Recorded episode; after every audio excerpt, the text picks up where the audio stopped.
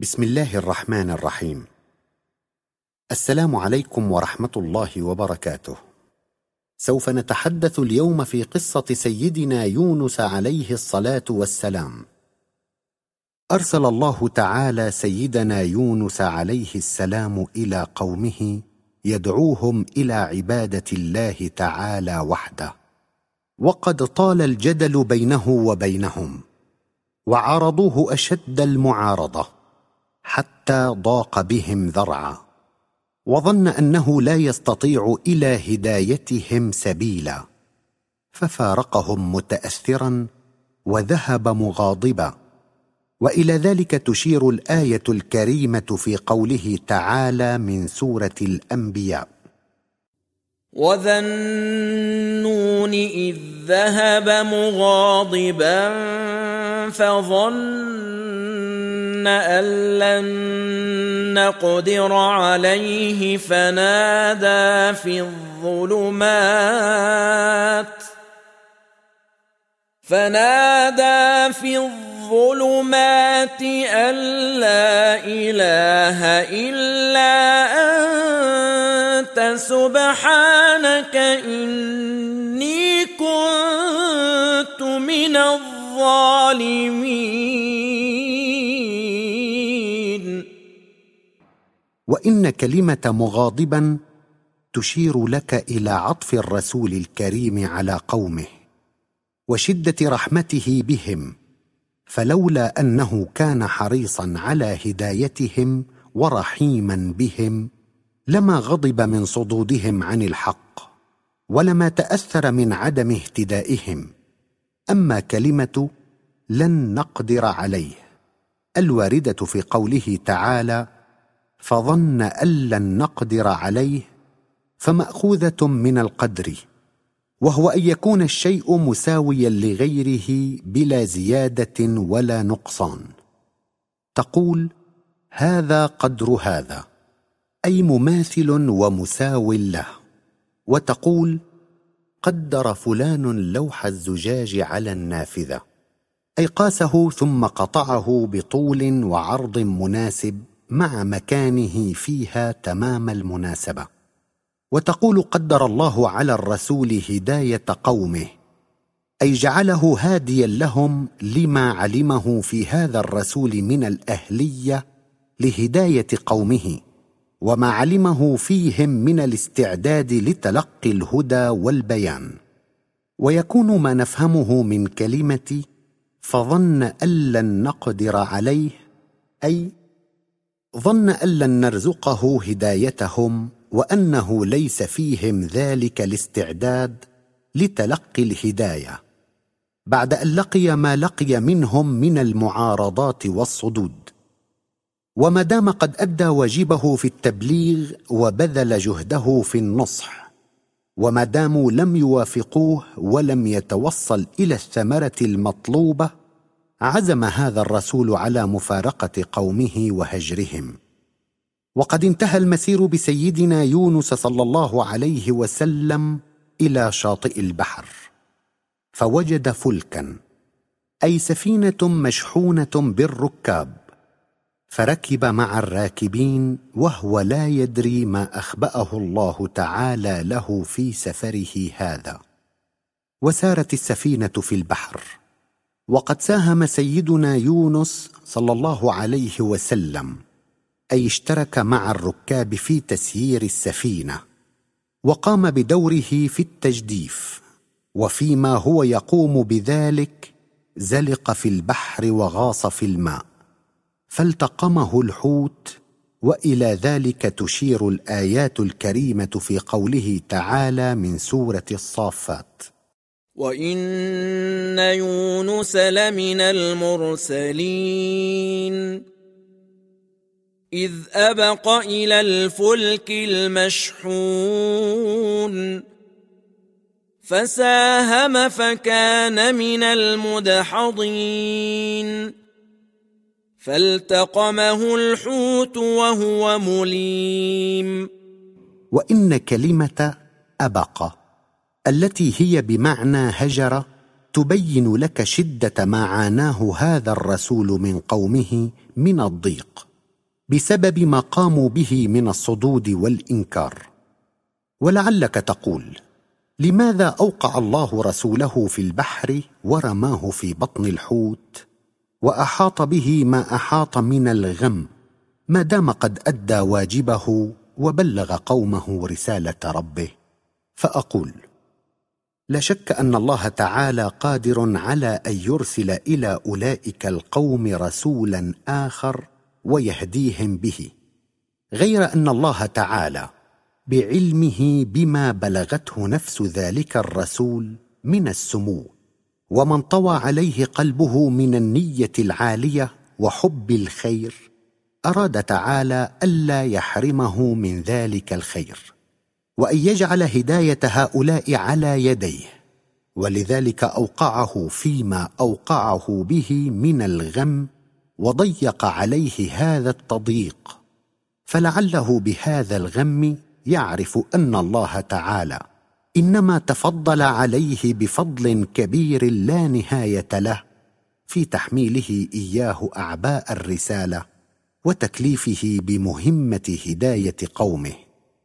وإنه إنما ظلم نفسه بتركهم وأنه كان يجب عليه أن يكون أصبر على الإنكار وأشد ثباتا في التبليغ رغم كل ما لاقى من المعارضات. وقد أدى السقوط في البحر والتقام الحوت بهذا الرسول الكريم إلى هذه النتيجة التي أرادها الله تعالى وابتغاها له. فما أن أحاطت به ظلمة بطن الحوت وظلمة أعماق المياه في البحر وظلمة الليل حتى نادى ربه في الظلمات ملتجئا إليه. وإلى ذلك تشير الآية الكريمة في قوله تعالى من سورة الأنبياء. فنادى في الظلمات أن لا إله إلا أنت سبحانك إني كنت من الظالمين.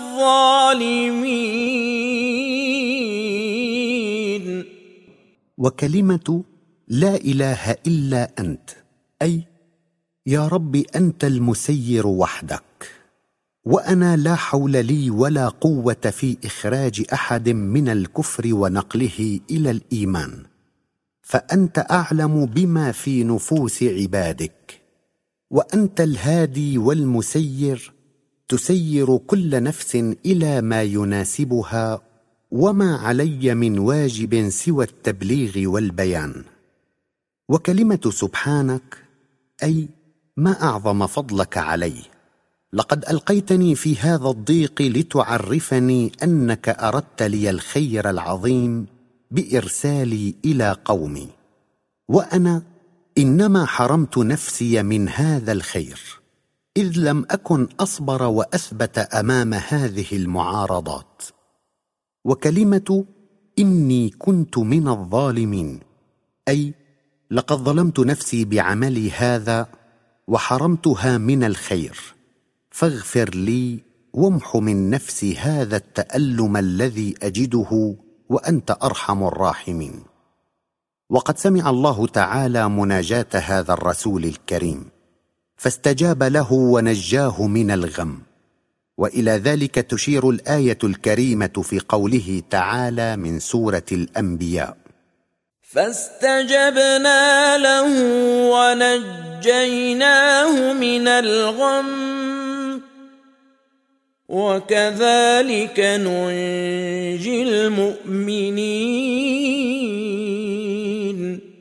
أي وكذلك كل مؤمن إذا هو في ساعات الشدة والضيق التجأ إلينا ورجع كما رجع يونس فإننا نخلصه من تلك الشدة وننجيه. وقد أراد تعالى أن يبين لنا في هذه القصة نقطة أخرى من النقاط الهامة. فذكر لنا أن الصبر على البلاء والاستسلام لله فيما يسوقه للإنسان من الشدة هو أيضا من الأسباب الموصلة إلى نيل الفضل الإلهي. واكتساب الدرجات العالية. ولذلك قال تعالى في سورة الصافات فلولا انه كان من المسبحين للبث في بطنه إلى يوم يبعثون أي لولا أن يونس فكر وتعرف إلى السبب الذي جلب له هذه الشدة ورجع إلى ربه شاكرا فضله فنال ما نال من الدرجات العالية بهداية قومه. لجعلناه ينال ذلك الفضل الإلهي والعطاء عن طريق آخر. فنبقيه مضيقا عليه مغموما في بطن الحوت وبصبره على هذا البلاء واستسلامه ورضاه بما نسوقه له مع عدم علمه بالسبب نرفع درجته ونبلغه ما تأهلت له نفسه من المنازل العالية. وأما ايته للبث في بطنه إلى يوم يبعثون فإنما تشير لنا أيضا إلى عدم فناء الأنبياء في قبورهم بعد الموت وبقاء أجسادهم على ما هي عليه إلى يوم القيامة. ثم إن الله تعالى أخرج سيدنا يونس صلى الله عليه وسلم من بطن الحوت إلى سطح الأرض. قال تعالى فنبذناه بالعراء وهو سقيم. ورحمه تعالى بأن أنبت عليه شجرة من يقطين تظلله بأوراقها من الحر ومن كل ما يمكن أن يتعرض له جسمه الذي كان بسبب بقائه في بطن الحوت عرضة لأن تؤثر به أبسط المؤثرات. قال تعالى وأنبتنا عليه شجرة من يقطين. ثم أرسله تعالى إلى قومه كرة أخرى فآمنوا به. قال تعالى في سورة الصافات وأرسلناه إلى مائه ألف أو يزيدون. فآمنوا فمتعناهم إلى حين.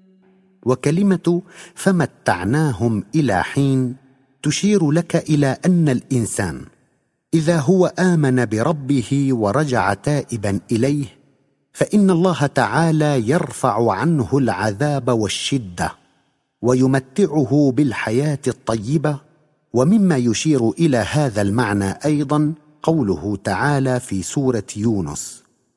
فلولا كانت قرية آمنت فنفعها إيمانها إلا قوم يونس لما آمنوا كشفنا كشفنا عنهم عذاب الخزي في الحياة الدنيا ومتعناهم إلى حين. والذي نفهمه من هذه الآية الكريمة أيضا هو أن قوم سيدنا يونس عليه السلام وحدهم هم الذين آمنوا وكان إيمانهم سببا في خلاصهم من العذاب. وهم الوحيدون الذين اهتدوا من بين الأقوام السابقة. والله تعالى إنما يحثنا على أن نكون مثل قوم سيدنا يونس في الرجوع إلى الحق والاهتداء ليكشف الله عنا ما نحن فيه من البلاء. لا أن نكون كأولئك المعاندين لرسلهم الذين ظلوا مثابرين على تكذيبهم. حتى هلكوا وجاءهم أمر ربهم. ومما تشير إليه هذه القصة أيضا تذكير المرشد والداعي إلى الحق بالصبر على إيذاء ومعارضة أهل الباطل. فلعل القوم الذين يعارضون اليوم يهتدون غدا وسواء اهتدوا أم لم يهتدوا فما على الرسول إلا البلاغ. والله تعالى لا يضيع أجر المحسنين. وقد ساق الله تعالى بعض آيات هذه القصة مسليا بها رسوله الكريم سيدنا محمدا صلى الله عليه وسلم. إثر المعارضة الشديدة التي لاقاها من قومه مبينا له ضرورة الصبر والثبات. وذلك ما تشير إليه الآية الكريمة في قوله تعالى من سورة القلم. فاصبر لحكم ربك ولا تكن كصاحب الحوت إذ نادى وهو مكظوم. لولا أن تداركه نعمة من ربه لنبذ بالعراء وهو مذموم. فاجتباه ربه فجعله من الصالحين. وكلمة فاصبر لحكم ربك أي لا تضق بهم ذرعا. بل اثبت على التبليغ وربك عليم بما يناسبهم. وكلمة ولا تكن كصاحب الحوت أي ولا تتركهم وتفارقهم متألما من معارضتهم وما يقومون به من الإنكار والتكذيب. وكلمة إذ نادى وهو مكظوم أي إذ نادى ربه وهو في بطن الحوت مغموما في نفسه. أما كلمة لولا أن تداركه نعمة من ربه لنبذ بالعراء وهو مذموم أي لولا أن الله تعالى أنعم عليه بهذا الوقوع في بطن الحوت لنبذ بالعراء أي لظل متروكا عاريا من فعل الخير مذموما من قبل نفسه في عدم فعله الخير بهجره لقومه غير أنه برجوعه إلى ربه وإدراكه السبب الذي جر له هذا التضييق وتقديره فعل ربه فيما ساق الله له من الشدة اجتباه ربه إليه وأعاده إلى قومه وجعل هدايتهم على يديه وجعله من الصالحين لعطائه تعالى وإحسانه والحمد لله رب العالمين